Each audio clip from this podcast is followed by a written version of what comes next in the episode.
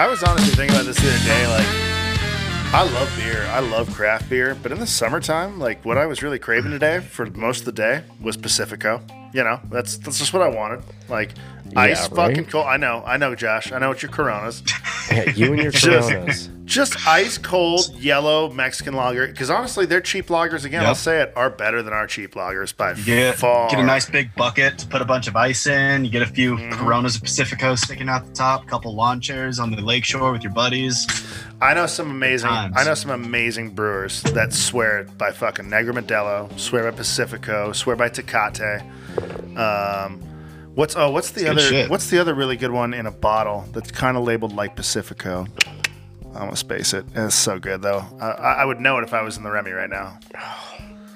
Um, mm. There's I when it's hot as fuck out, I just want to crush Mexican lagers. Yeah, it's awesome, all day, dude. Fucking awesome. Yeah, we're, we're hitting day. eighty, eighty-five degree days, just out working in the sun all morning. Noontime rolls around, crushing Mexi lagers.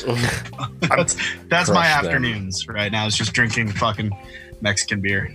I'm pretty sure because we already have the, one of the products in house. I'm going to try and do maybe in a couple months here, like a uh, with a saison yeast, do a jasmine rice beer but, at yeah. like three and three point eight percent. Yeah, hell yeah. I think you should. Just fucking dry, crushable, kind of ricey, floral, Dude, easy. Just I told crush you, her. I told you this the other day, and I will tell you again that Utah is the brightest beer I've ever seen come out of Backslope.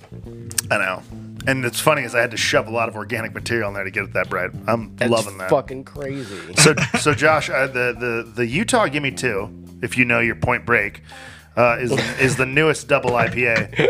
Uh, at, at Backslope, and I dropped eleven pounds of Vic Secret into biotransformation while the beer is still fermenting. So I was expecting this beer to have quite a bit of chill haze because I shoved yeah. a lot of, and not only did I, you know, add eleven pounds of biotransformation, I added another six at regular dry hop time, plus fifteen pounds Jesus. in the kettle. So I put a lot of hops in this beer, and Sounds I've, like it. I've recently learned due to some research papers why this happened, why I suspect this happened.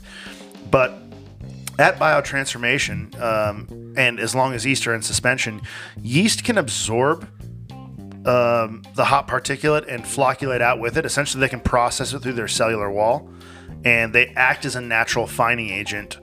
If you use, if you like, traditionally West Coast brewers were adding huh. hops after yeast was removed.